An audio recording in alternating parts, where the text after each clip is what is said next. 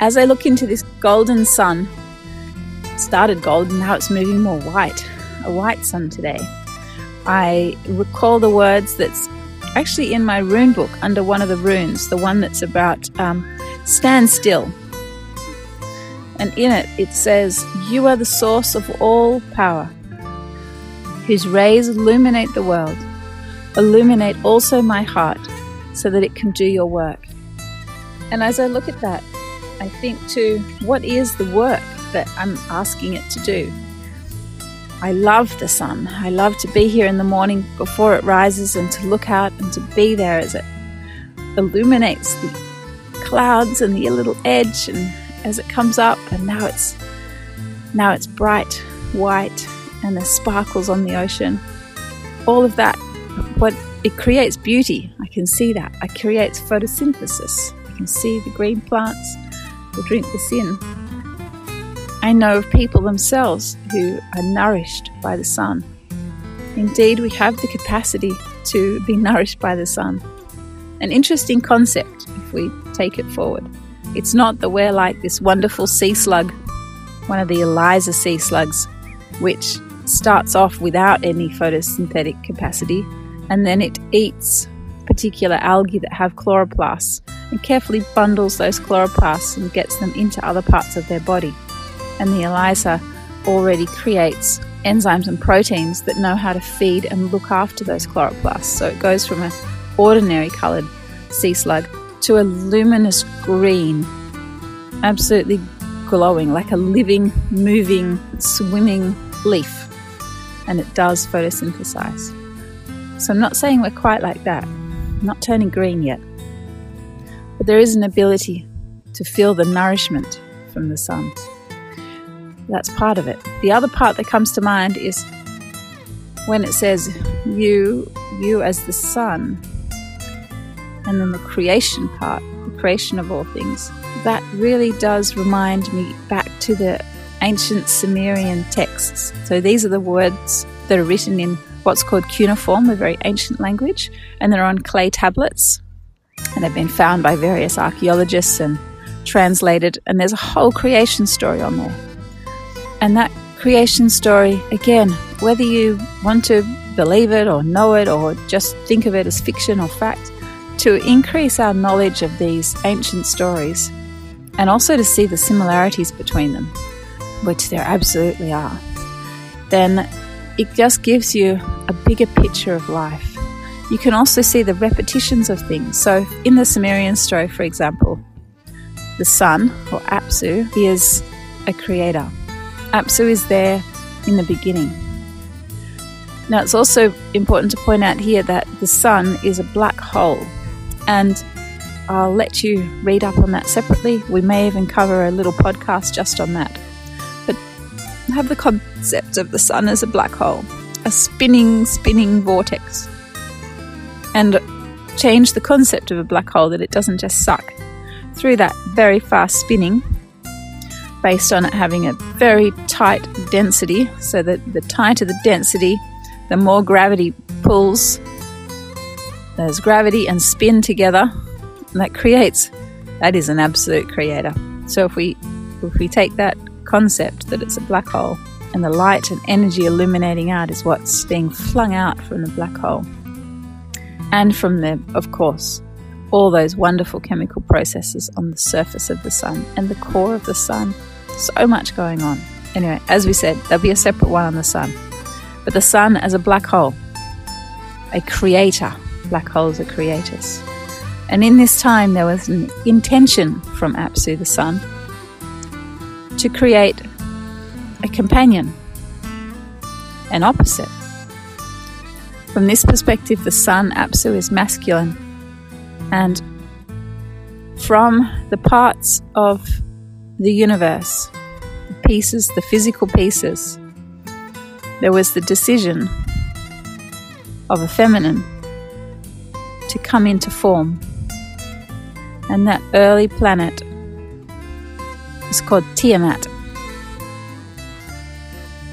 Tiamat also is a black hole. Now, with the intermingling of these two tremendously powerful black holes, that had different aspects, a feminine and a masculine, birthed most of the other planets. First, the smaller ones closer to the Sun, including Mercury, who's a messenger of the Sun, and Venus and Mars. Then the gas giants of Saturn and Jupiter, and Neptune, and Uranus. But there is an idea that Neptune actually moved into the Sun's solar system. But it's actually an outsider, an orphan, one may say, from another another place, and got brought into the gravitational field of this particular solar system group. More details on that. a lot more. There's so much, so many other stories that relate to that one in the Sumerian text that we'll cover at another time. But for now, we're talking about the Sun, or Apsu, and Tiamat as two entities of powerful, powerful perspective. Black holes creating planets.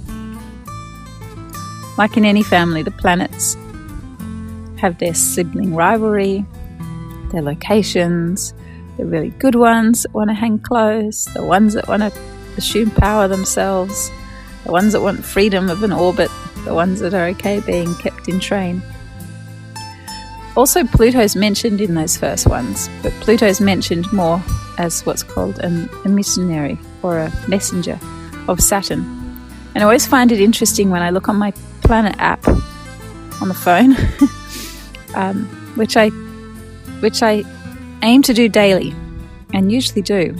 I have a look at the positions of the planet relative to the Earth,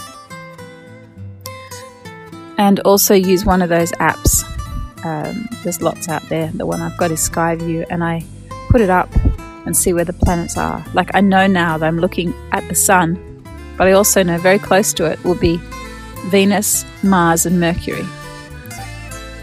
Because I've looked at the app recently, yesterday, of course. And then I also see that the Jupiter, Saturn, and Pluto are quite close to the moon. So when I saw the moon last night, I knew that was a very bright star. It was obviously, well, not a star, a very bright point was obviously Jupiter and then Saturn to be able to see them when the moon is almost full.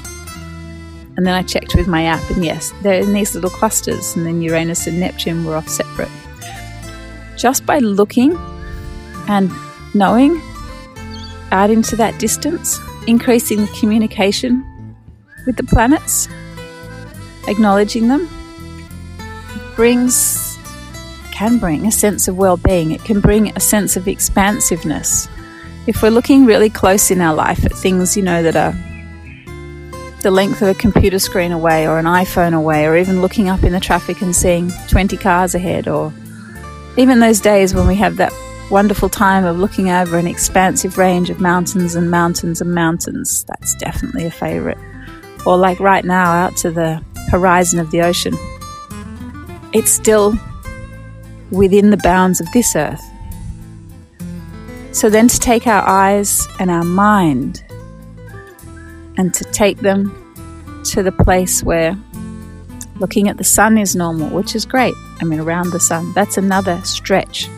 And then look past that to the other planets. Look at them and know them, something about them, even where they usually are, like family, know where to find them in the sky. If someone said, Where's Jupiter? I'll be there. Where's Saturn? There. There's Uranus? There. As you do that and your attention goes out to those particular points in the universe, so too does the field that you have influence in. If you can think that far, you can be of influence that far. That's just something to leave with you for today to say as you think that far, as you look that far, that's as far as you influence. When I share that with people, and not really talk about the influence or anything, but just pointing out where the planets are, and to watch them move to a more expansive place just by looking and recognizing. Then, when they look back down, they're smiling. and even just yesterday, someone said, oh, I feel so much better now. Not that they even felt worse to start with, but there's this something happens when you take yourself to that next level. So, in this day, knowing of the sun as a creator in conjunction with Tiamat, the original planet of creation, to know this is our family, these planets. Another time we'll share how the heart of Tiamat is now our earth. And this indeed is a most precious jewel in this planetary system, and indeed quite a jewel in this universe.